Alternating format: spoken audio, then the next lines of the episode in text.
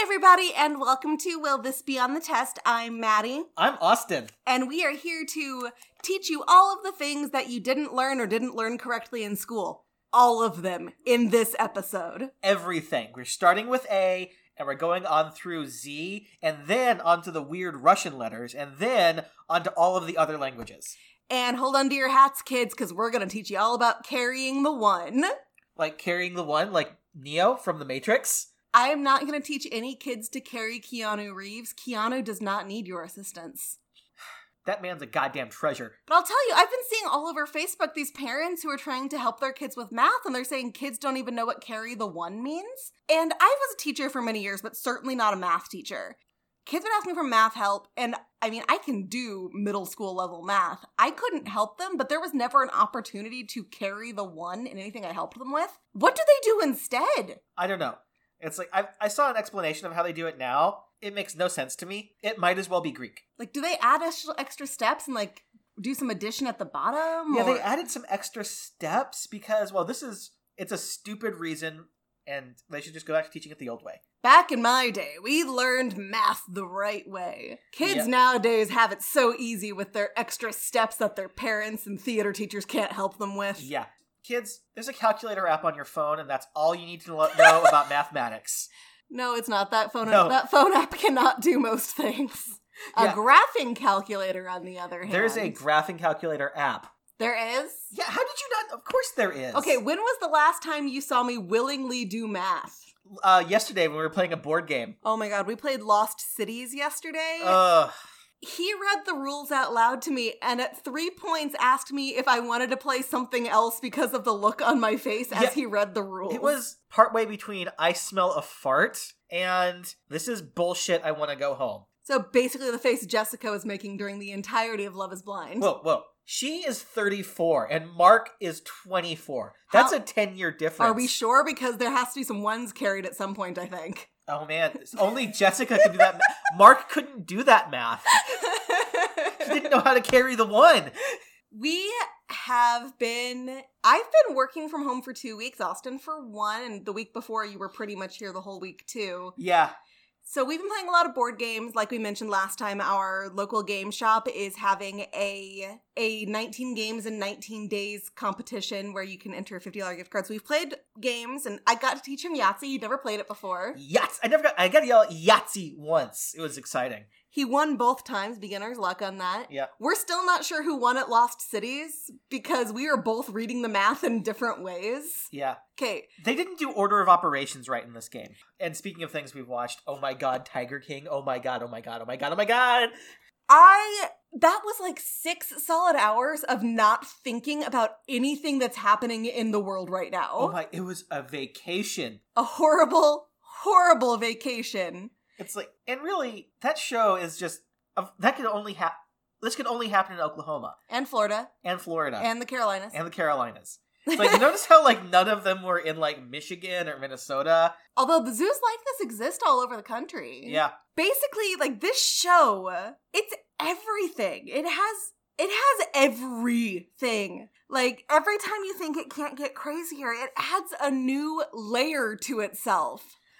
If Just- this wasn't a documentary, if this was like a fiction piece, the producers would have put a stop to it saying no one will believe this. just like oh just i can't even talk about this show because every moment is somehow better than every other moment And worse. and worse Now, if you, like us, are animal lovers, there are going to be some parts that are really, really hard to watch because many of these people mistreat their animals. I can't tell on all of them that we didn't get enough of a good, of a good look at their animals and at their feeding, but the way they treat each other, we care way less about that, even though it's worse. like we almost stopped watching it because like oh no they're being mean to tigers and then oh so you're telling me there's just like a murder and someone had an armor oh, okay that's fine everybody's to kill each other and trick people into having sex with them for meth? Okay. yeah Oh, there are two different sex cults happening? Okay. so many sex cults I, I don't even know how to describe what happened. I lived in Oklahoma for a while. This gets brought up weirdly often. I think when we talk about history, it can all kind of be brought back to the weird shit that goes down in Oklahoma. oklahoma when you hear my hot take Okay. oklahoma's america's real florida Florida, it's flashier, it's sunnier, it's easier to make fun of because it's this peninsula and it's on the east coast and there's big cities. Oklahoma's crazier. You just don't know it because it's Oklahoma and nobody goes there voluntarily. Oklahoma is the Florida of landlocked areas, is what you're saying? Yeah, Oklahoma's the real Florida. Florida's the faker. No, we went to the Carolinas as part of our honeymoon. I think I think this place was in South Carolina. Oh, it was Myrtle- North Carolina. Myrtle Beach, whichever one that's in. That's where it was. Oh yeah, that's right. Oh yeah. We also went to a one of those a weird reptile house when we were in the Carolinas too. Yeah, I remember being in that weird reptile house and kind of feeling squinchy about how some of the animals were in there, but it's like nothing compared to this. But I remember seeing ads for Dr. Psychopath's Tiger animal Fa- Tiger Farm. which is still open right now, by the way. And I don't mean like in general this place still exists. I mean during coronavirus, it is still open for business. I can understand it being open for like the purpose of you still need to take care of these animals because real zoos are still open because they need to take care of animals, but he's still having tourists come in and pet tigers. For what, what what did he say? I think he was the one who was like it's six hundred fifty five dollars, or was that Carol? No, he um his changes like airplane tickets. It can be like 450 one day or a thousand dollars the next, depending on demand. I demand that you stop. Yeah. That is my demand. So And since you're depending things on demand, you have to now. But like the reason I mentioned I used to live in Oklahoma, I lived in suburban Oklahoma, right? One of my neighbors had a monkey. I mean, Ross had a monkey. Do you really want to be like Ross? Yeah, Like we drove down the street and we just see this family outside playing with a monkey. It was the most bizarre thing. And then when you would drive to Kansas, you would see a zebra and ostrich farm, and the fences were not high enough, so there was ostrich roadkill. now, can you imagine making that insurance phone call? Well, my car got totaled because there was a fucking ostrich on the highway and it ran out in front of me and I couldn't stop. Oh, and then they go, "Oh, I'm sorry, State Farm doesn't cover ostrich collisions." you should have read this fine print in that. That will be five hundred dollars, please. But yeah, this show it was it was just it had everything. It was one of those things where you're watching it and okay, I'm assuming all of you know the basic premise at this point. So they're making this documentary about this like tiger. Okay, it started off as I understand it as they liked reptiles and they were going to find people who owned reptiles. And then they were like, you've got to check out these people who own tigers. And so they start seeing these tiger people, start seeing this these feuds that are happening, start seeing the different treatments, start and I think the original goal was basically to show how these different zoos are run and see if they understand how their treatment affects the animals. You can actually see that at the very end when they're talking to one of the one of the people and he's like, "Maybe I did this wrong." Yeah. And so th- I think that was the original documentary. But then Then Joe, Joe Exotic, uh, put out a hit on a woman he hated, who was also like a large cat private zoo owner lady, and they just hated each other. And he put out a hit on her and got arrested. the while a end of the- documentary is being filmed about him. And this is in the first episode. Yeah, that that you this none of this will be a surprise, even if you're just starting, because they they I think they start the show with him calling from jail. Yeah, and just it goes so bad. It's like it's like this weird feud between uh a homosexual polygamist redneck cult. And a lady whose hus- first husband mysteriously disappeared, but boy, she sure knows how to make tigers attack people. Yeah, yeah, her husband mysteriously disappeared and was totally not eaten by a tiger, no matter what she says. And then there's this third guy who is also a polygamist, maybe, and entrances young girls into come joining him and dresses them up as oh my, it's a whole thing. In like weird like leather vests. Like in all of this, we granted we didn't get to see a whole lot of him, but in all of this, the drug lord who Scarface was based on is the least frightening one. And who also takes the best care of the animals. As far as we could tell, As we didn't get a good tell. we didn't get a good look. We can't vouch for that 100%. yeah. But oh dear god, guys, if you need to get away from the world, go watch Tiger King and uh, have a whole box of wine ready. It was the best thing that happened this week. Yeah, that that's a fact. That is a fact. And also, it gets weirder. Like keep like after you watch it, read articles about these people. It gets weirder. Yeah, this they did their best, but they can't cover everything, and there's a lot more out there. Yeah. So who gets to go first this time? I get to go first this time. You get to go first. Yeah, last week we started with your Victorian sex cult, Tiger King. Yep. And then we went into my Cyrus the Great, Well, this week I was researching a topic and it kept branching off into all these different topics and I couldn't find a focus, so I might go back to it. So Austin actually doesn't know what I'm talking about today I, I very rarely know what you're talking about. On the podcast. You don't even know my topic. Oh, yeah, that too. So this week, this episode is going to come out on what date? Uh, March 31st. March 31st. What's the day after March 31st? April Fool's Day. You're- April Fool's Day. Isn't that your favorite holiday? I have two holidays that I absolutely can't stand. Groundhog's Day. Hate Groundhog's Day, except for the movie. The movie's awesome. What about the musical? I actually haven't seen it, but I've heard it's really good.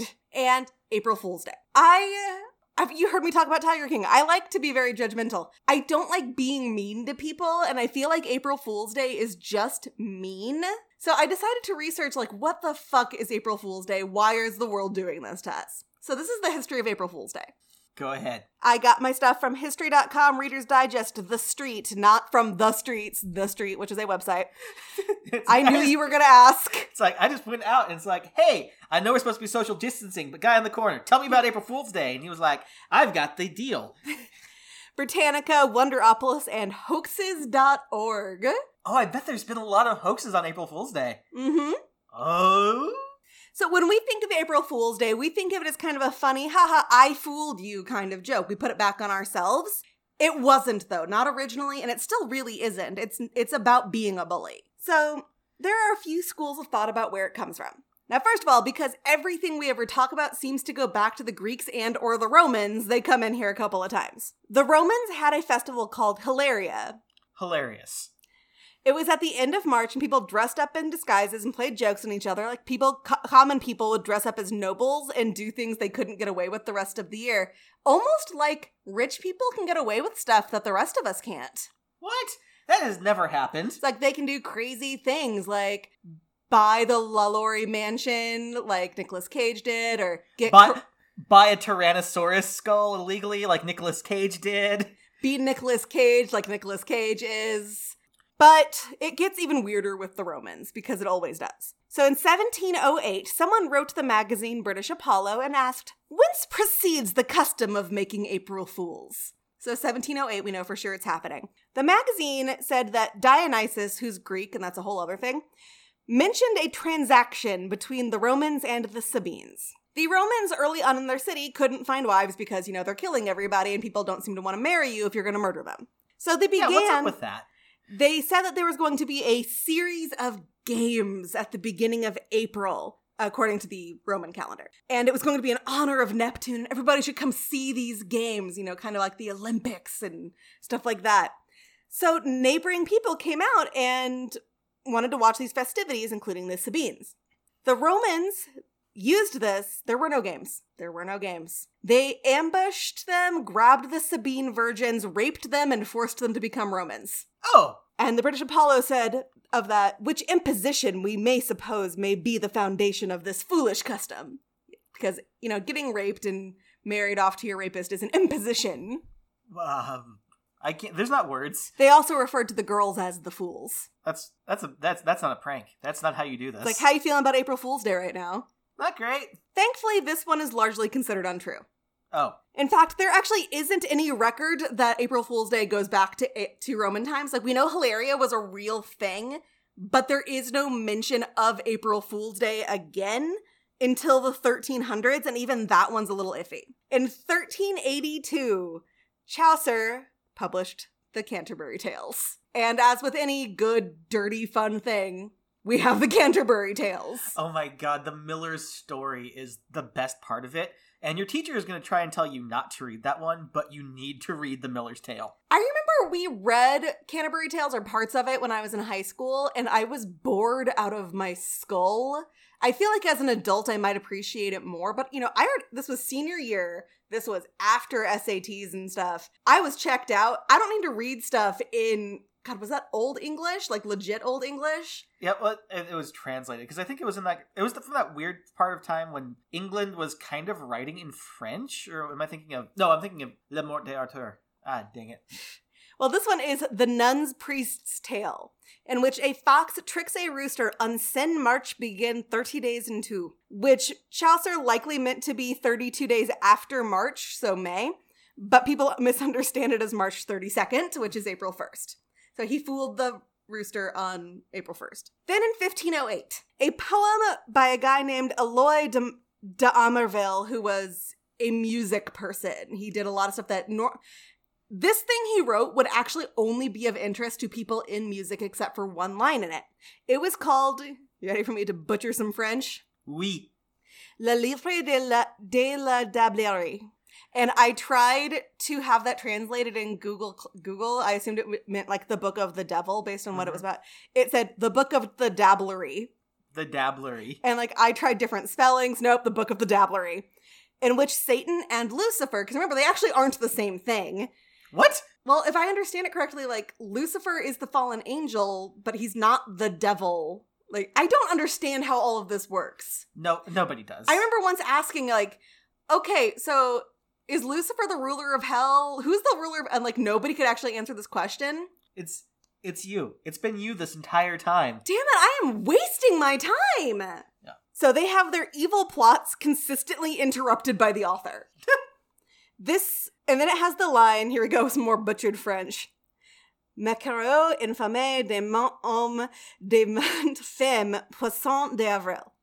Which means basically that someone is being turned into a poisson d'avril, or April fish, which I'll get into in a minute. But I think the actual Google translation is the best. An infamous mackerel of many men and many women, April Fool. That's a translation. So it had something to do with these guys making plans and it being constantly being them constantly foiled on April on April first. So remember that episode of Friends where Phoebe's trying to teach Joey French?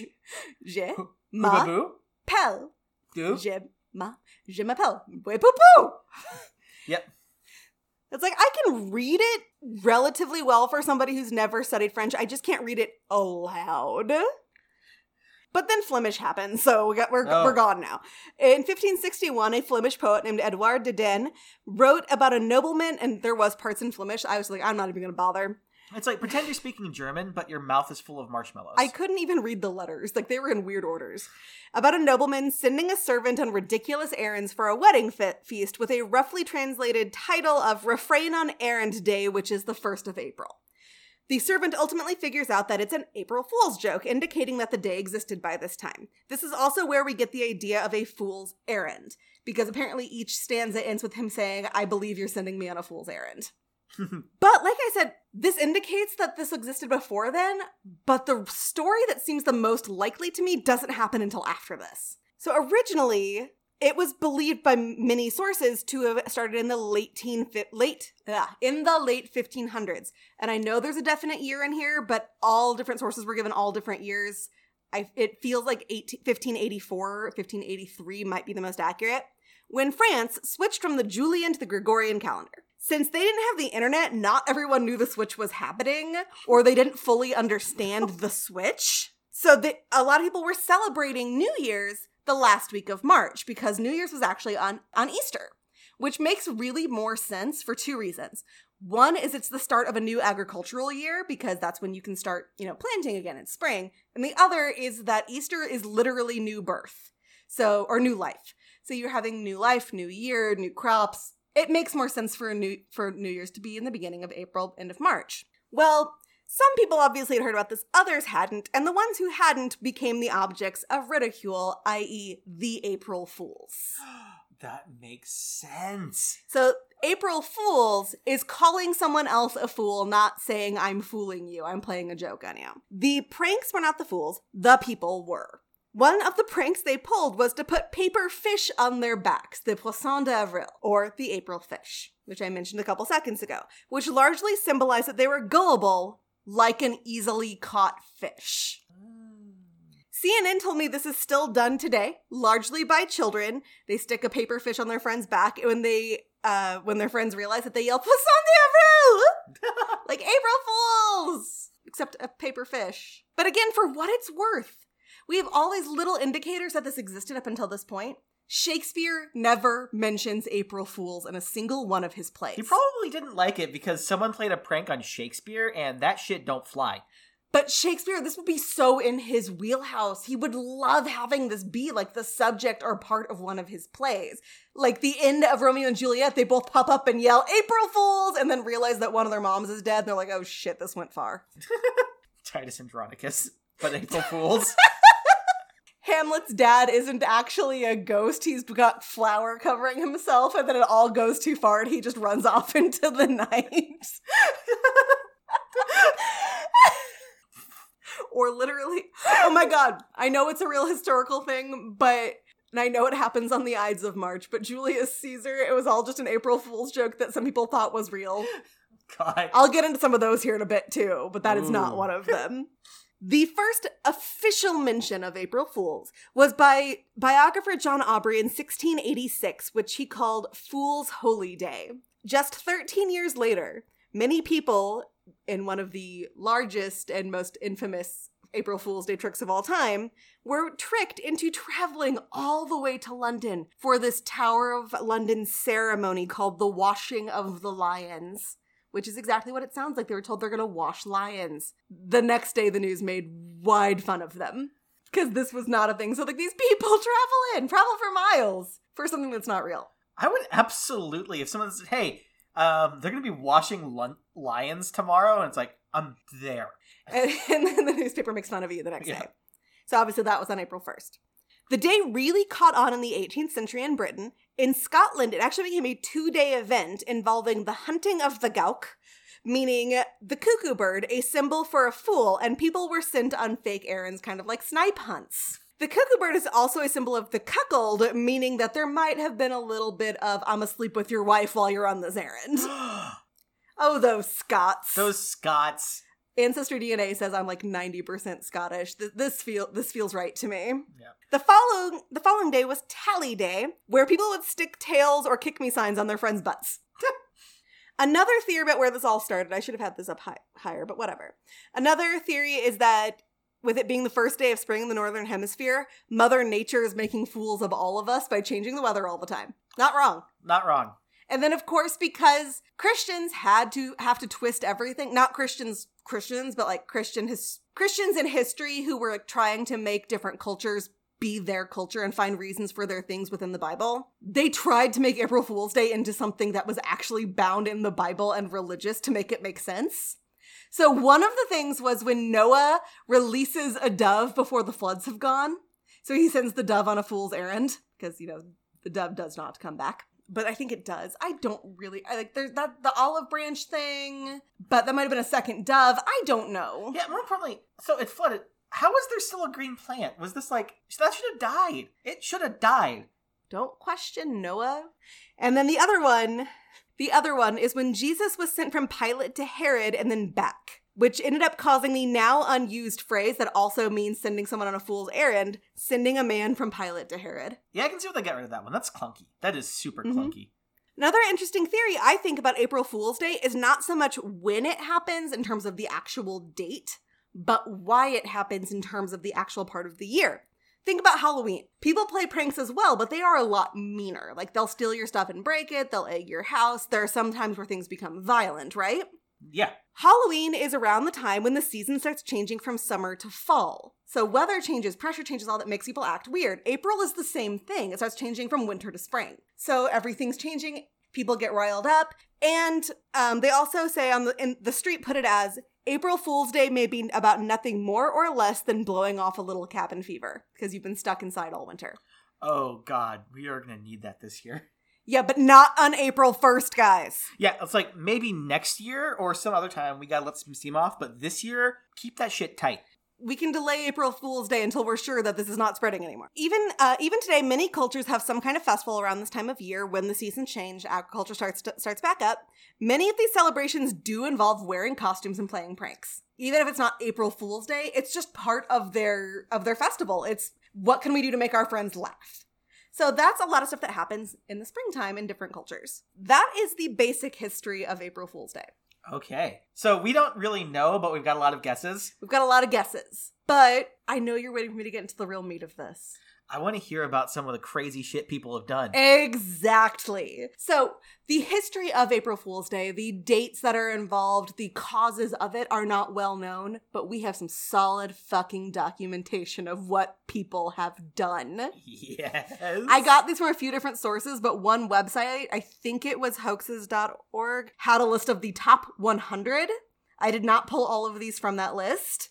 And I ended up cutting this list down significantly to just pick the ones I liked best so this wouldn't go on for hours. The first major one, other than the washing of the lions, was in 1708. Astrologer in London named Isaac Bickerstaff published that he predicted the death by fever of a rival astrologer named John John Partridge on March 29th. Partridge was like, I'm not really planning on dying that day, but okay, bro, that's not gonna happen. On March 30th, the day after the supposed death, Bickerstaff, the one who predicted it, released a pamphlet saying that Partridge had died. so on April 1st, when the news had fully made its way around, everybody's thinking he's dead. A sexton came to Partridge's house and literally woke him the fuck up to ask if he wanted anything specific done for his funeral. he was like, hey, hey, what do you want me to say at your funeral? Do you have anything in particular you want me to do?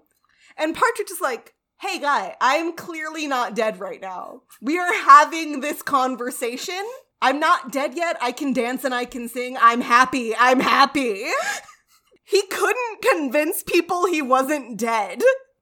And his career ended because of this. Oh no! To top it off, Isaac Bickerstaff was a pseudonym for Jonathan Swift. God damn it, Jonathan Swift. Then in 1957, so a couple hundred years later, the BBC said that Swiss farmers were having a record spaghetti crop and showed people harvesting spaghetti from trees, and people fully bought into this. to top it off, this was created by a freelance cameraman who produced the whole thing for 100 pounds and then just sold it to news networks. That's wonderful. I have two favorites, and this is one of them. In 1960, a viewer complained to a TV network that a black man had kissed a white woman on one of their shows. Well, the network, so not wanting to have someone be offended, flew a executive out to the one person who had complained and explained to them that the actor was not black. It was just the um the the high contrast ratio of the film. He just had darker skin because of the film, the way the film worked. No one else complained, and they went through that effort. Well, satirist Paul Krassner got pissed because they're like, "Why are you spending this time and money appeasing a goddamned racist?" So he asked the readers of his magazine to write to that same network after the April 1st airing of a celebrity panel show called Masquerade Party, which is one of those shows that apparently was completely offense proof. Nothing on this could offend you. Like Saying Masked Singer. I am highly offended by everything on Masked Singer, except for the astronaut who is jo- Joseph Gordon Levitt. Please be Joseph Gordon Levitt. We need it to be Joseph Gordon Levitt. Joseph Gordon Levitt is the hero we need right now. We thought it was Joe Exotic, but it's really Joseph Gordon Levitt. Well, he asked them to tell them that they had been offended by something on that episode of Masquerade Party, but to not tell them what had offended them. And so the network got hundreds of letters and panicked and apparently watched the episode over and over and over trying to figure out what they needed to apologize for. and then 1962, we're, we go to Sweden. Sweden's SVT brought in their technical expert, who's a it's a TV thing, and he convinced people that they could create instant color television by putting nylon stockings over their TV screens, and it would bend the light to create color. and apparently, people in Sweden still make fun of their dads for running around the house looking for stockings. In 1976, BBC Radio 2 British astronomer Patrick Moore told everybody that at 9:47 a.m. on April 1st, the planets were going to align and gravity would be lessened. So if they jumped at that exact second, they would float a little. Hundreds of people immediately began calling the station to say that that had in fact happened to them. They had experienced this, with one lady saying she and her friends had actually managed to float around the room. People can convince themselves of anything. In 1982, the Daily Mail reported that 10,000 bras had accidentally been made with wire that was supposed to be for fire alarms and it was interfering with TV and radio broadcasts. So the chief engineer of British Telecom read the article, believed it, and apparently ordered all his female lab employees to tell him what kind of bra they were wearing. um, hello, HR. yes. In 1992, NPR told everyone that Nixon was once again running for president with the slogan, I didn't do anything wrong, and I won't do it again. That same year, the Hollywood Park Racetrack put out a giant sign, they're in LA obviously, say, reading, Welcome to Chicago, so that income airline passengers would think they'd arrived in Chicago. Oh, that is. I love that one. Yeah. In 1994, PC Computing Magazine said a bill was going through Congress that was going to outlaw using the internet or discussing any sexual matters over uh, using the internet or discussing public matters over a public network, specifically while drunk. You could not drink and use the internet. But then, how would podcasting work? I know. The bill was numbered 040194, April 1st, 1994. he said that this bill was because the internet was called the information highway, so Congress thought that using the internet drunk was the equivalent of driving drunk. Oh God. Lots of Congress people were called by angry voters to the point where Ted Kennedy's office had to release official statements. This is my other favorite, and I remember this one happening. In 2014, NPR published a link to an article titled Why Doesn't America Read Anymore? The link resulted in hundreds of comments, some agreeing, some angry. If they had actually clicked on the article, though, they would have read this. We sometimes get the sense that people are commenting on NPR stories they haven't actually read. If you are reading this, please like this post and do not comment on it. Then let's, let's see what people have to say about this story. Oh, I love it. Mm-hmm.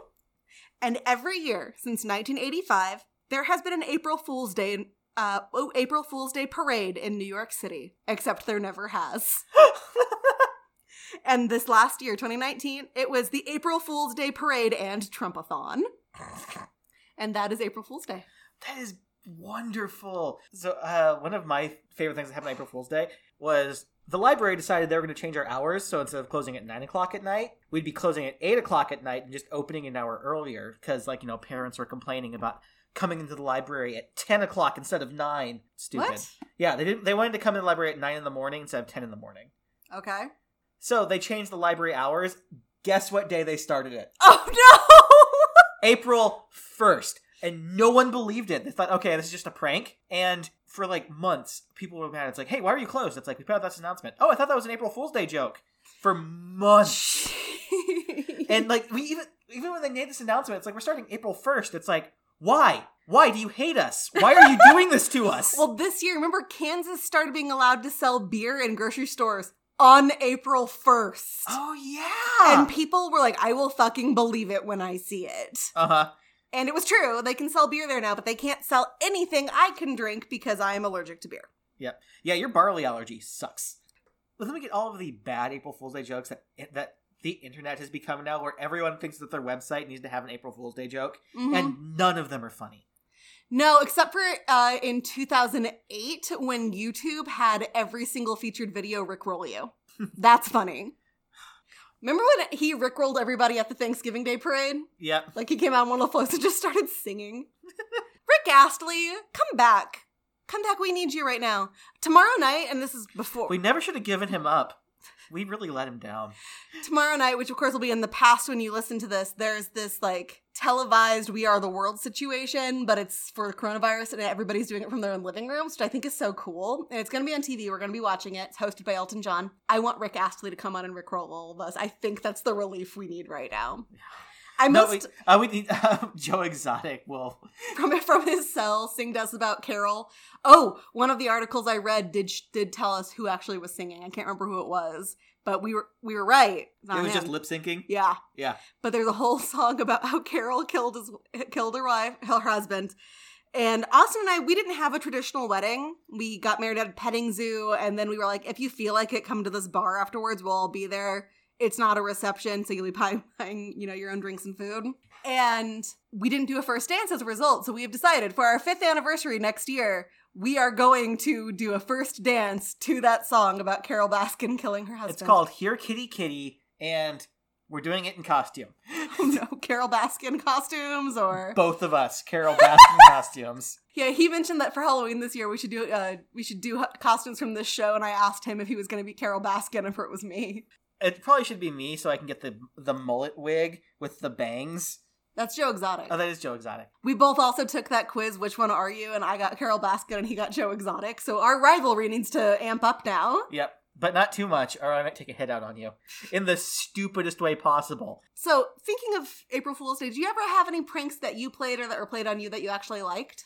Yes, actually. Um, so uh, a couple of years ago, the man, uh, one of the managers at our library, who deals with all of like the people complaining about the content of an item, who has to then go and explain to them why it's okay for the library to have that and address their concerns because we're a public agency and we need to be transparent about this stuff. And no one's making you read it, so stop. yeah, that's what it boils down to.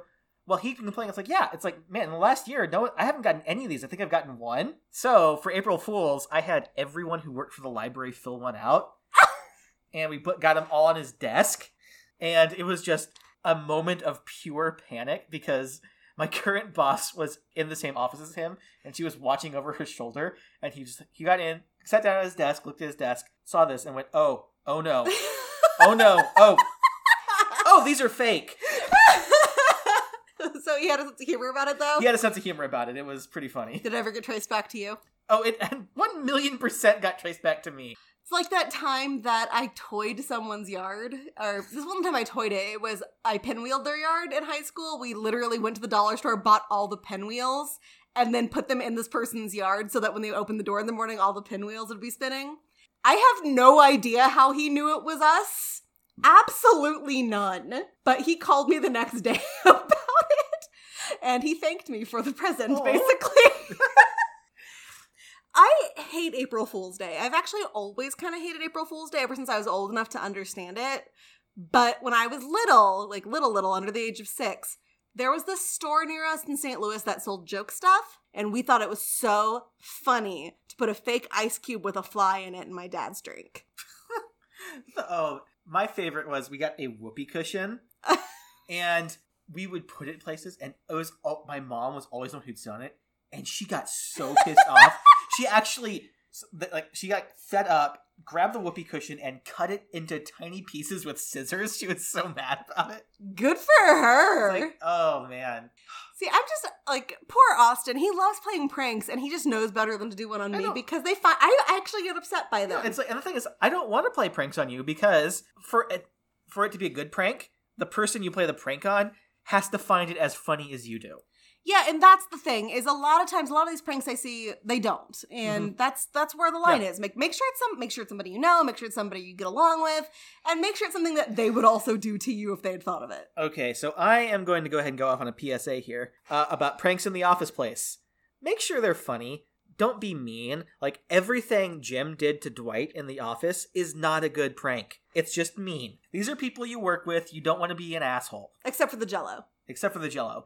That was funny, The gel is funny. and I was going to do that to somebody, but now we're under lockdown, and I can't get into her office to put all to put her possessions into Jello. Austin, you live with me. You can get into my office.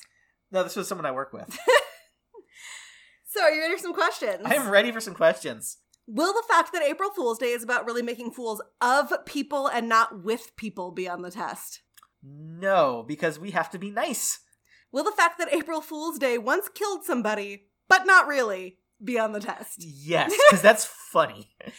And will the fact that people were gullible enough to believe that spaghetti grew in trees be on the test? Yeah, that will be on the test. One million percent on the test. Right, and so that is April Fool's Day. Oh god, that was a good one. I'm following up. It's like I feel bad about doing something serious this time. Hey, I I kind of figured we need to keep things, you know, a little bit balanced once in a while. There, oh, Austin, Austin, Yeah, there was zero genocide in mine. there's zero genocide in mine too. That never happens. I mean, we had a an urban legend mass rape in mine, but it did turn out to most likely Yeah. be an urban legend. Okay, I remember something a few years ago about like how like an explanation of how April Fool's Day got started was in fact in its in and of itself an April Fool's Day prank. hmm I actually had to be very careful while I was doing this research to make sure that was not the case with any of this. Yep. So you got to talk about April Fool's Day. I'm going to talk about something else I also love. I love space and space exploration. So I'm going to talk about one of the longest lived space programs and something that's been incredibly successful and wonderful and just everything lined up perfectly. Kind of like the planets, and then you jump and you float a little bit. Actually, yeah, the planets did line up perfectly for the Voyager missions. Yeah, let me I took your joke and I just stomped on it. It was like I see your setup here and I'm just going to just bury it in the fucking ground. Divorce. so yeah, the Voyager programs. These were really cool. Uh, they were two probes that were launched into sp- launched into space. Back in the 70s. Were they thrust into space? They were thrust into space. Those thrust is important. Those are two of my least favorite words, probe and thrust, but a, oh, thrust. Thrust is my moist or panties.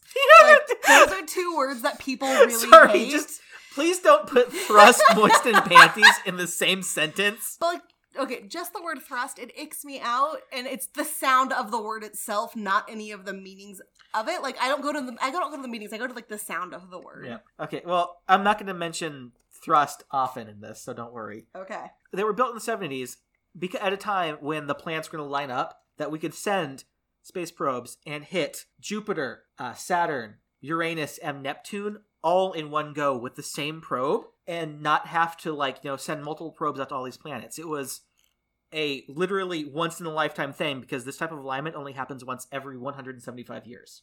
What year was this? This was they were launched in 1976.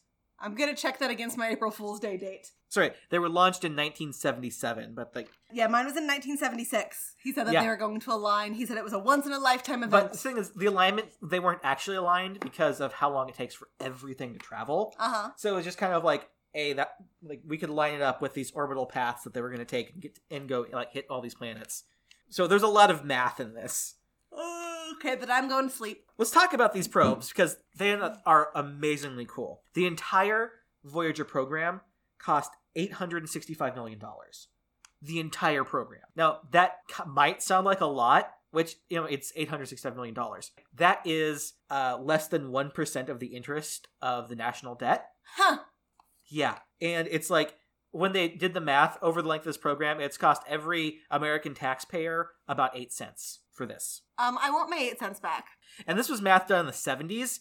So that's like for less than the cost of a candy bar, that's what this cost everybody. And Hey, or eight pieces of penny candy that I could have bought. oh my god, you could have had eight entire pieces of penny candy. Eight entire Tootsie Rolls. Each of these probes weighed 1,820 pounds, which is about the weight of a smart car with two passengers. They were uh, they had 12 foot parabolic antennas that they used to transmit stuff back to Earth and re- like receive like orders and programming and stuff. Which because they're so far away now that they really desperately need them, and it's just cr- it's crazy all of the stuff on this planning and the longevity of these probes. Uh, and they are powered by three radio thermal generators because they're going so far away from the sun that solar panel- panels would not work to power them. Mm-hmm. And it's these use radioactive pellets in containers that produce heat, and they turn that heat into electricity. Uh, in total, each of them generates about enough power to power about a quarter of an average American household. All of these are about the size of a smart car, using a less electricity than our house, and they're using 1970s computers that actually have eight-track tape decks with programs on them. Very cool. And they've been going for 42 years. That's amazing. Why is my electric bill so expensive if they can do stuff like this? because plutonium is more expensive than what we have. So if we had like plutonium sitting in our basement, we'd have a lower electric electric bill. But we'd have plutonium in our basement. People wondered why I don't go in the basement? Yeah. Uh, it also had some maneuvering thrusters so they could like adjust their orbital paths because no one's math is good enough to make everything perfect. They just get pretty roughly right. I had 231 pounds of scientific instruments. That's it. The scientific payload of this entire thing was 231 pounds. Uh, included things. And this is back in the days when computers took up like whole rooms. Yeah. Uh, the cameras on this were really cool. They actually they were digital cameras of a sort, like not like kind of similar to what we have today, but very different. And because they're dealing with such low light levels and such long exposures on these planets so far away from the sun, and it was on these probes that were moving like, you know, five or six miles a second, they actually had to have them on these like gyroscopic gimbals that would pan the camera slowly to keep it in line with a moving planet from the moving thing sent my programmers like thousands of miles away and it took hours for the signal to even reach this probe Your hand gestures really helped with the explanation. i know but so it's really cool just like the camera equipment on this the way they had it to work the thought they had to put in every step of this and how well it worked and they just had all of these other sensors like they had infrared sensors for atmosphere stuff ultraviolet sensors things for sensing magnetic fields plasma sensors cosmic ray detectors like all of this neat stuff and most of the equipment is actually still working today That's so cool. uh, most of them have been powered down because they're not really of use anymore because they're in deep space. But I think each of them currently has five systems that are currently running. and people are still checking them, and we're getting new information from them still 42 years later. And yet we have to replace our cell phones about every two years. Yeah. I mean, if we had an $865 million cell phone, I wouldn't, I bet thing would better last for 42 fucking years. I mean, isn't that what they charged for the most recent iPhone? Yeah. But it has three cameras, okay? Three whole cameras. Three cameras. Didn't I see that Samsung just made one with four or something though? There's uh, there's one that has six that's coming out. Jesus Christ! Like at some point, your hand's just going to be covering the Yeah. whole thing. Yeah. So, and of course, amongst the equipment, the one thing about this you probably do remember is the golden record. Uh huh. Yeah, it was a gold-plated audiovisual disc, uh, and it was really kind of built and like thought of by Carl Sagan, who is just amazing. And I could probably do an entire entire podcast about Carl Sagan. He was awesome. Mm-hmm. So it had 115 images, music, and greetings from uh, all these different cultures. Carl Sagan's laughter, the sound of footsteps, a spoken greeting from the UN Secretary General, a written note from Jimmy Carter, and an hour long recording of brainwaves from someone thinking about history, civilizations, our problems, and the feeling of falling in love. I'm just imagining the horror movie that could be made out of somebody getting this record and playing it, and like not knowing it, having it, and all of a sudden there's like brainwave sounds and footsteps and laughter. That is a horror movie. Well, it's yeah. There was also some controversy about this record. First of all, there was some line drawings of a naked man and a woman, and some people objected to the nudity, so they get replaced with silhouettes because heaven forbid aliens see our genitals. I bet it was. Never mind. Please, please do it, do it. I bet it was some guy concerned about the size. Won't someone please think of the children? The uh, rock and roll song "Johnny B. Goode" Mhm. was on it, but uh, lots of people were against it because they thought rock and roll music was too adolescent. And Carl Sagan's response was, "There's a lot of adolescence on Earth." Good for him. Yeah. Also, Carl Sagan wanted the Beatles song "Here Comes the Sun" on the record, Uh huh. but the Beatles record label EMI would not let them release it and put it on this record, and they wanted to charge fifty thousand dollars for each of the two records that were put, so hundred thousand dollars total to use this one Beatles song on this. The entire record record program cost eighteen thousand dollars. But the Johnny B. Goode people were like, go ahead. Yeah, because I'm going to be real here. These records are going to outlast human civilization. Mm-hmm. these are going to be the only record of people unless we like you know start traveling the stars because eventually the sun's going to explode but these are going to be far enough away drifting through space in relatively pristine condition for millions of years It's nice that you think that the sun exploding is what's going to do us in. i'm being an optimist this is going to be the lasting like human we existed thing that might eventually be found by some other race in space uh, the beatles aren't going to be a part of that because their record label wanted too much money So Paul and Ringo, how you feeling right now? Yeah, and of course, Or at least Ringo. Yeah, Paul Ringo. is dead. Paul's dead. Oh my god, Austin, do you not get the reference? No, There's this whole conspiracy theory that Paul died and they replaced him with a new guy who looked like him. And on one of the Beatles records, supposedly you can hear them saying Paul is dead. this sounds like an April Fool's Day prank. No, that's that's a real thing. I'll show you Oh, pictures later. What? No, Paul McCartney, as far as I know, is fine. 2020 has been a year. I would not be surprised if this happened while we're recording. we get off the recording, I'm like, oh shit, we gotta put a little like Yeah, disclaimer. We're gonna like, oh god, no. You ca- we I'm caused checking this. right now. You keep going. I'm making sure Paul McCartney's okay. Speaking of recordings, NASA uploaded these records contents to SoundCloud, and if you want to, you can actually look up and listen to everything that was on these records. Yeah, yeah, I've heard about that. Yeah, so check it out. I think it sounds pretty cool. You can even buy replicas of them to play on your record players because you are that kind of dirty fucking hipster, aren't you? Hey, Austin, Yeah, what do we have sitting in our bedroom that belongs to you? it's a record player. Yep. Paul McCartney had ma- has made an official statement regarding the coronavirus a few days ago. Even in times like, even in difficult times like this, let's wish each other a happy St. Patrick's Day. Okay, good. So he's fine. So far, it sounds like he's fine, and we're good. So uh, they were launched in 1977. Voyager 2 uh, was actually launched first because it was taking a longer, slower route than Voyager 1. Voyager 1 was going to be going faster. So Vo- Voyager 2 launched first. Voyager 1 got places first. So uh, they made it to Jupiter in 1979, so two years later. Yeah, Voyager 1 made it on March 5th, 79, and Voyager 2 made it on July 9th, 1979. They took 33,000 pictures of Jupiter and its five largest moons. One of the biggest discoveries they made about Jupiter was not about Jupiter. Uh, they discovered that one of its larger moons, Io, actually had volcanic activity. Doesn't one of its is it one of Jupiter's moons that's like Earth-like? There's a few moons that are kind of Earth like, but not enough to actually support life as we know it. Like maybe a bacteria. I once had somebody, I think from the Cosmosphere, come talk at my school and tell us that there was no way for aliens to live on any other planet in our solar system or any other planet we know about because they don't have atmospheres enough like ours. And then I asked about how we keep finding new animals in deep in the deep sea. If they're eh, because they couldn't survive in the upper parts, so they clearly like have adapted and grown differently. And she got really mad. So if, if there is life on any of these moons, it's not life as we know it. Yeah, that's what I was trying to get Yeah. across to her. I'm like, just because it's not like our life doesn't mean it can't be life. And she absolutely refused to believe it, even though she said that for a living she studied alien life.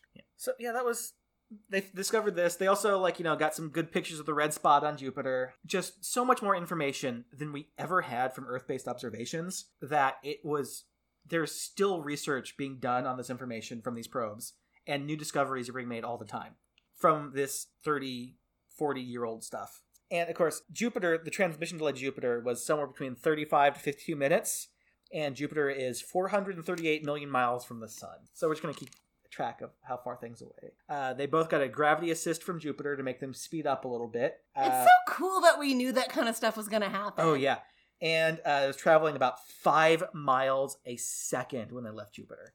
That's about how fast I was going when I got pulled over while on cold medicine. Nice. Might as well call you Voyager One because you're speeding. So they made it to Saturn in 1980. Voyager One, Voyager One made it on in November of 1980. Voyager Two made it in August of 1980. No, sorry, 1981. I'm bad at I'm bad at writing things down today. Um, Ju- Saturn is 930 million miles from the sun. How many miles are we from the sun? Uh, we're one astrolo- astrological unit, which is the distance from Earth to the sun. I don't remember how many miles we are. It takes light about eight minutes to get from the sun to Earth. How long would it take the pretenders to get to the sun? Well, the Proclaimers would have to walk. That's what I meant. The Proclaimers would have to walk 500 miles, and then they'd walk 500 more, and then they'd have to repeat that probably a couple hundred thousand times. Okay. So we learned a lot about Saturn because this is further away and we couldn't observe as much with telescopes. Like we learned that Saturn is the least dense planet. It is the only planet less dense than liquid water. Are you saying it's the valedictorian of the planets because it's the least dense? It's the least dense. Yeah, it is. And if there was a lake large enough, first of all, holy shit, what a fucking lake, and Saturn would float. Isn't Saturn kind of already floating because it's in space? Yeah, but it'd float in water too. Oh, okay. Yeah. I, I thought you meant if there was a lake on Saturn. I'm like, how can it float on its own lake? Whoa. Yeah, uh, we also learned that a day on Saturn is about 10 hours long, so it's spinning real fucking fast. And we don't know why, but there are aurora lights on Saturn. Like, know how we have the northern lights and the, like, Yeah. Saturn get the, gets those too, but it gets them at the middle latitudes, and we do not know why. It's spinning really fast. But it's like instead of being at the poles, it's got them in the middle, and we don't know why it does that. It's spinning really fast. Yep. Yeah, When things are going around and around so quickly, like, and your head's being spun right round, right round, like a record baby. like a record baby, you just don't know what's going to go down. when it goes down, down. yep. so this was Voyager 1's last stop. After this, it started to leave the solar system and wasn't going to encounter anything else, traveling at 38,000 miles per hour, or 7.5 miles per second. Ish. I had to convert all of this from metric to American just so that Maddie would understand the things I was saying a little bit more. I do believe that we should convert to the metric system. I also know that I will be like the people in France on April Fool's Day who don't get that it happened, and I keep speaking in feet. Please don't speak defeat. In feet. Oh, Oh. that's even worse! No, I'm in a foot. While going past Saturn, Voyager 2 had a pretty major malfunction. The uh, you know the swivels for the cameras that they used, He's using hand gestures to Yeah. explain again. the swivel, the swivel. Everyone knows what a swivel is, right? It's like a pivot. It's when things turn. Yep, like a record. Not like a record, that's spinning. Oh. They stopped working while it was on the far side of Saturn when they weren't getting signals from it, and when it came back and started sending stuff again, they realized, oh shit, we're getting these blurry photos. they couldn't quite figure out why it broke or what happened to it. They got it working again, but not reliably. The aliens found it and didn't want to be seen on camera. But this is the cool part. NASA thought, you know what? Instead of using the swivel, we can just use its thrusters to just spin it slowly because they can do the math and make it spin just slowly enough so it tracks stuff with the camera with its more limited like swiveling and have it do it that way Okay, by guys. just pivoting the entire craft. this is really cool stuff you can do if you focus in math class in school. But Yeah. remember, all of them carried the one. Oh yeah, this is how maybe that's why we haven't gone back to uh, Uranus and Neptune is because no one knows how to carry ones anymore. so it was pretty awesome, cool. But unfortunately, because of this, they'd already completed most of their mission and they got most of the readings. They just missed getting more uh, details and more information about some of Saturn's moons and Saturn's F ring. He's staring at me like he wants a reaction, but The- I'm not sure what reaction he's F looking ring? for. Saturn's F ring. Okay, it's thought it sounded like a dirty sex thing. I thought it sounded like Efron. Uh, the F ring. So yeah, Saturn has an F ring, which was kind of braided, and we don't know why. Braided? Braided. Yeah, it's got like weird patterns going through it. I'm not entirely sure why. Um, they went they went on a trip to the Bahamas. Yep. They finally determined that they think while it was traveling, um, some space dust hit it and damaged the the thing, which is why it stopped working as well. Because when you're traveling that fast, hitting a piece of dust can actually damage things. Can I blame that every time I trip? I'm just going real fast and I ran into some dust. Do it.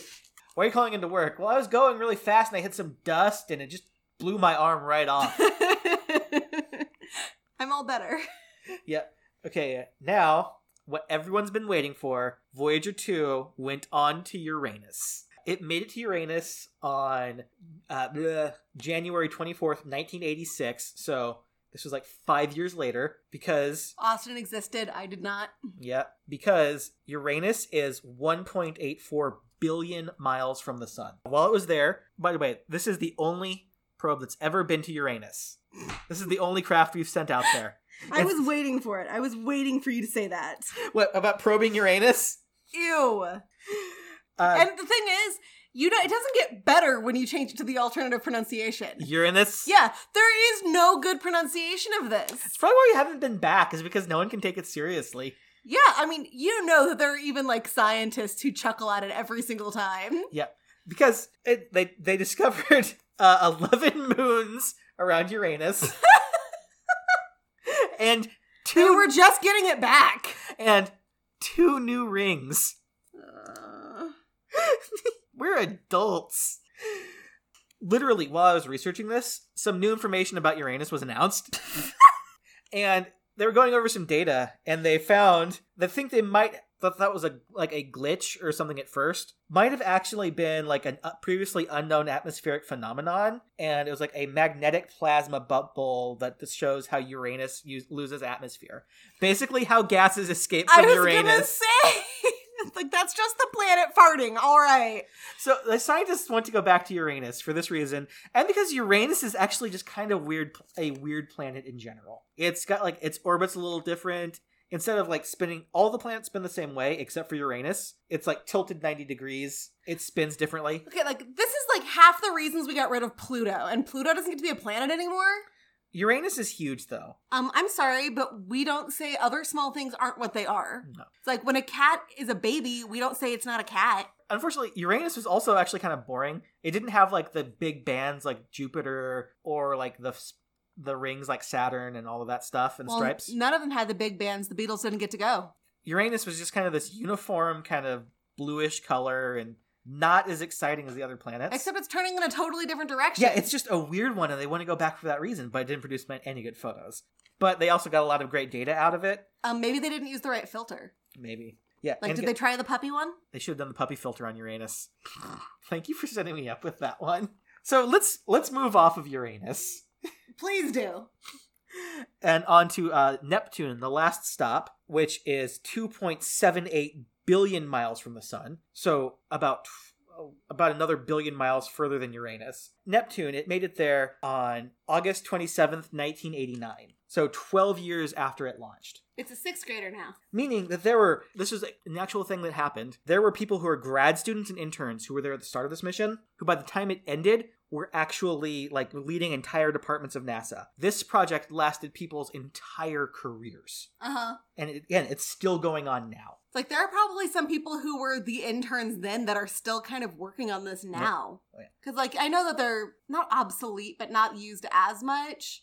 But I'm sure there's like still a team that's like this is our Oh, thing. yeah, there's there are enti- there's still teams that work on Voyager. They're still getting data and discovering new stuff about the universe with these probes. And uh, so 12 years after the launch, they discovered six moons, four rings, and a dark spot, which is a storm about the size of the Earth, kind of like Jupiter's famous red spot. They found one on Neptune too. Uh, it does have 1500 mile per hour winds. So pretty cool. Is it because Uranus is farting on it and that's how much Yeah. the winds are? It just wants to be further away. It's got a fan for Uranus.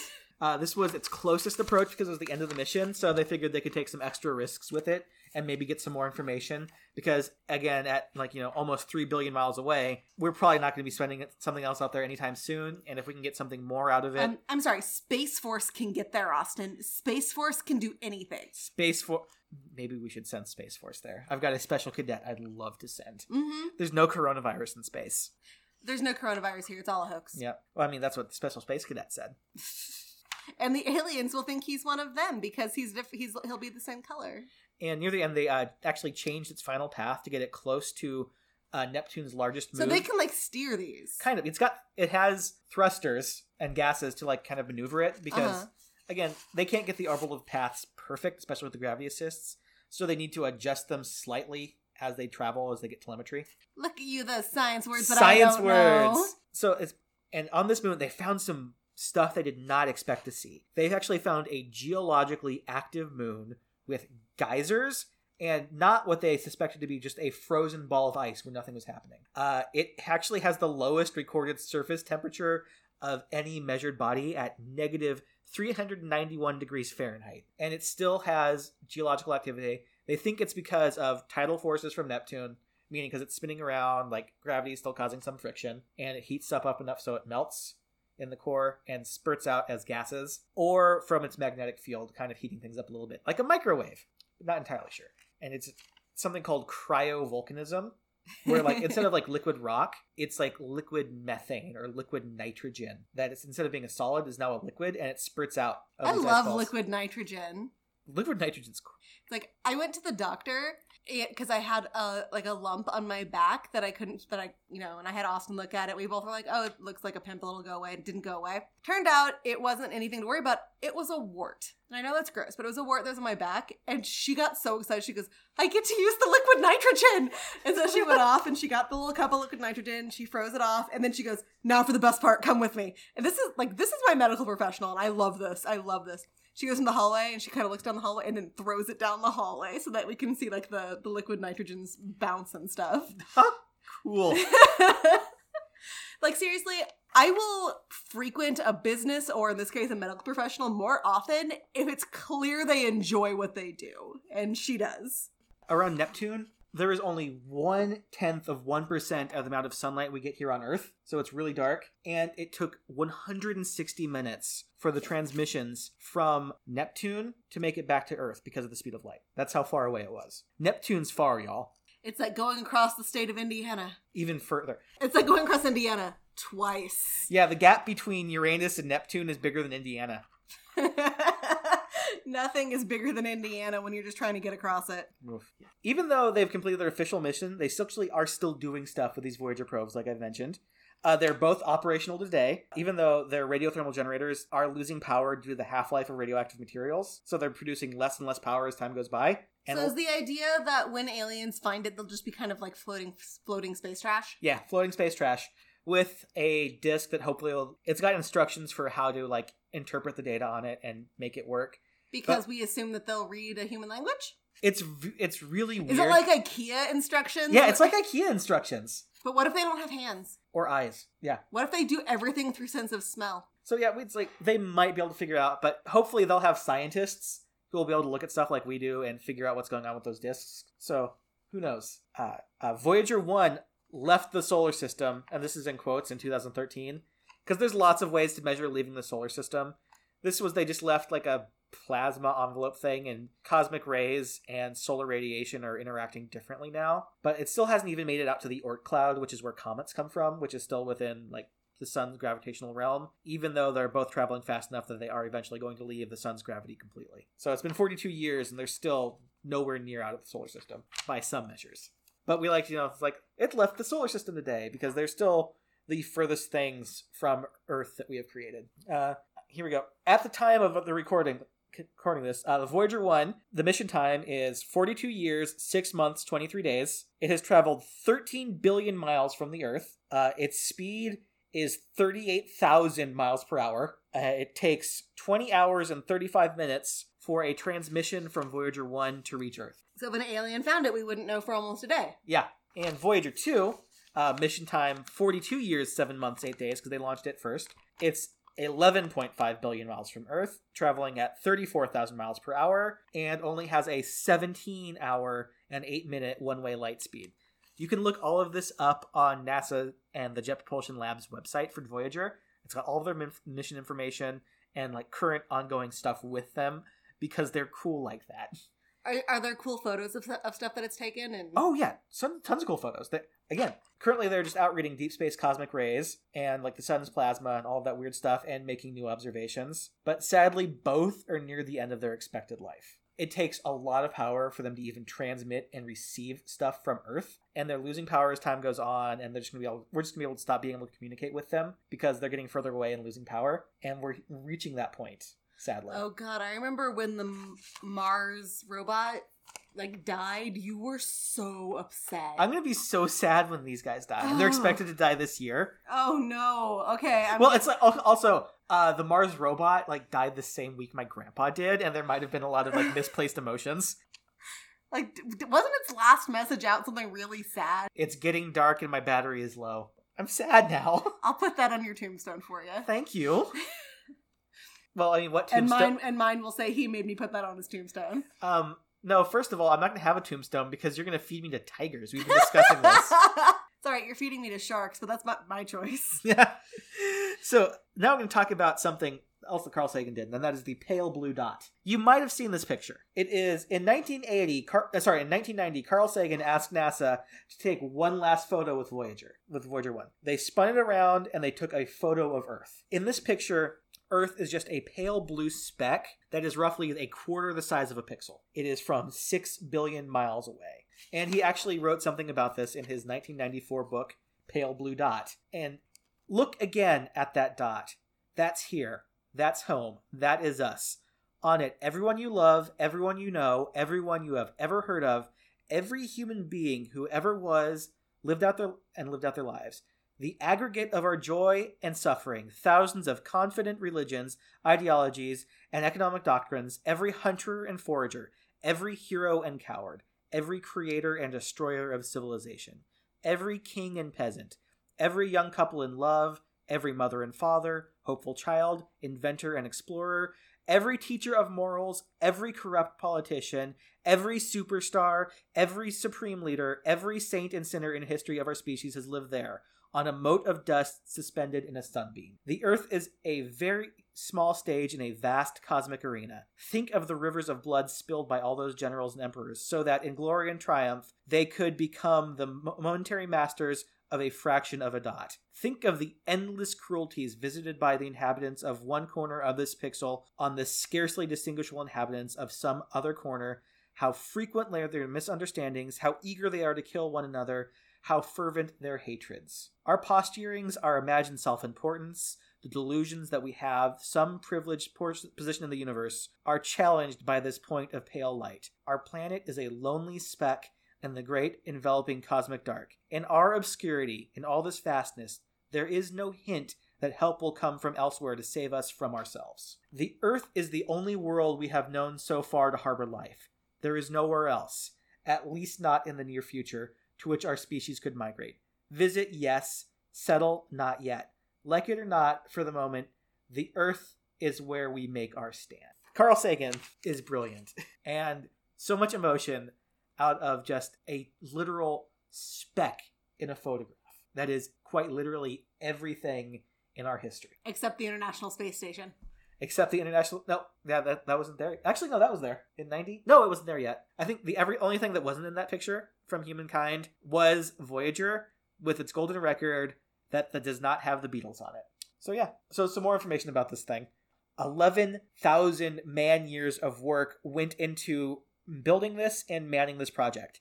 That's the same amount of labor that went into building the Great Pyramids of Giza. Uh, it sent uh, the Voyager probes have sent back 625 gigabytes of the ga- data they gathered in photos and readings, which is not a ton. Yeah. That's like that's about a half half of your hard drive. Is all of the data we got out of Voyager, and yet people have been studying it and making new discoveries with this information for 40 years. So, I'm going to say Voyager is one an amazing success in human ingenuity. So, are you ready for some questions? Sure. All right. Will the fact that they used eight track based computers on this be on the test?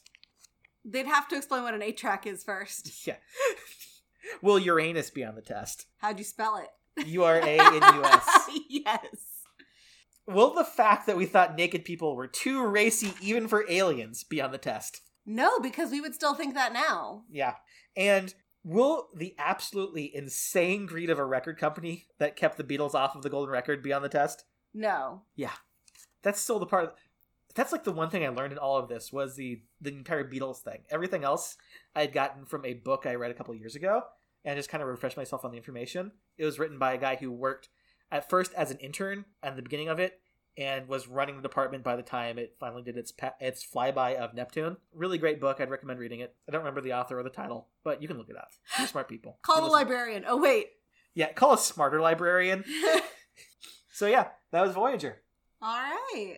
I didn't, I didn't get choked up. I thought I would, just a little bit. I could see it starting, which is why I was trying to say, hey, not everybody that you've ever loved is, uh, will, will necessarily have been in this picture. Yeah, Or at least now they wouldn't. yeah. So yeah, that was Voyager. Very cool. We had very different topics today. We had very different topics. I had a serious one, and you had the funny one. yeah. All I think yours probably has more relevance throughout, you know, human history than mine. Yeah. So what did you learn this week? I learned that the Voyagers are going to die this year. I know oh, they might die this year. I mean, that's like That, That would was- just be that the was their- icing on the shit cake that, was this year. that was their that is the, that was their estimate that they'd last until 2020. But I mean, they could be wrong. The Mar- that Mars rover got so sad about lasted years longer than they thought it would. So we might still have Voyager for a while. Or I might just like you know get out of this and like last week we had all those notifications about how the county was shutting down and we were all gonna have to shelter in place. I might be get to like messages of like Voyager died while you're recording. Hey, but Paul McCartney's still okay at last check. Paul so- McCartney's still okay. Oh god. We've been predicting the future a lot in episodes. Maybe we should just stop saying things. Maybe we should. That'd be the worst podcast ever. Yeah. Just us sitting here in silence and then at the end of it saying, check our socials. I, I also I, this week I learned that the history of April Fools is not funny, but the history of April Fool's Day pranks is amazing. There are some people thought spaghetti was grown on trees. Spaghetti is not even from what country was it? Sweden? I can't remember what country it was. France. No, it wasn't growing in France. I don't know. Yeah, spaghetti growing on trees somewhere in Sweden. Spaghetti's spaghetti grows on Italian trees. Italian trees. It's kind of like how you can't have champagne. It's like there's noodle trees in other places, but spaghetti only grows on Italian trees. Much like champagne is only from the Champagne region of France. Everything else is just sparkling white wine. Oh my- Unless you're Joe Exotic, in which case you are the champagne of Oklahoma. I I know it's not fault, but I'm Lin let me down this week because In the Heights got indefinitely delayed. And you have to understand, I'm not a weepy person, and I cried during the trailer for In the Heights. no, she cries every time she sees the trailer for In the Heights. I've seen In the Heights and it's so beautiful, and I cried, and now they're delaying it. I'm like, that was my light. That was my light at the end of this tunnel. I don't care if they delayed it in terms of like we're delaying it until this is over, but they're like, no, we're still fixing some stuff, and so we don't know when it like how long the delay will be after this is over. And I'm like, Oh man. So I so I cry when science robots die. She cries when Lin Manuel Miranda makes beautiful songs. about the oppression and hope of a culture of people in the United States. Yes. Yes. Hey, I cry about science robots. Are they being oppressed? I mean, they don't get paid. So you all can find us on social media on Facebook at On the Test Pod, Twitter at On the Test Pod, Instagram at On the Test Pod. We're mostly doing pictures of our board games right now. But we'll also do some cat pictures. We do stuff relevant to the episodes. Maybe someday we'll show you our beautiful faces. What else should they do? They can subscribe. They can subscribe to us on iTunes and write reviews of us. It's really cool. It actually does help us and like get people to see us. So if you like us, write a review. You know, say some nice things about us. And you know what? Contact us on Twitter or anyway if you got questions, suggestions for topics, corrections. Oh, and also it really does help if you download the episode too. Oh yeah, download the episode. It's like even if you like listen to them, it doesn't always count, I guess. I'm not really sure how all of this works, but it looks like downloads count more than listens. I don't understand it, but download, please. Download, download. download, and suggest this to a friend. You know, it's like we've talked about a lot of shit. Tell friends, like, hey, listen to this episode about Pliny the Elder. Guy was crazy. Or listen to this episode about Black Friday, you monster who goes shopping on Black Friday. Yeah. Oh my. COVID 19's finally going to kill Black Friday. I think we're a little too far off to tell. Although, guys, right now, is a good time to get some Christmas shopping done. Like even even if it's just making a list of things to buy once places reopen, but a lot of warehouses are still open and people do need to get Mhm. paid. Maybe leave Amazon a little bit alone right now. And on that note, Class dismissed.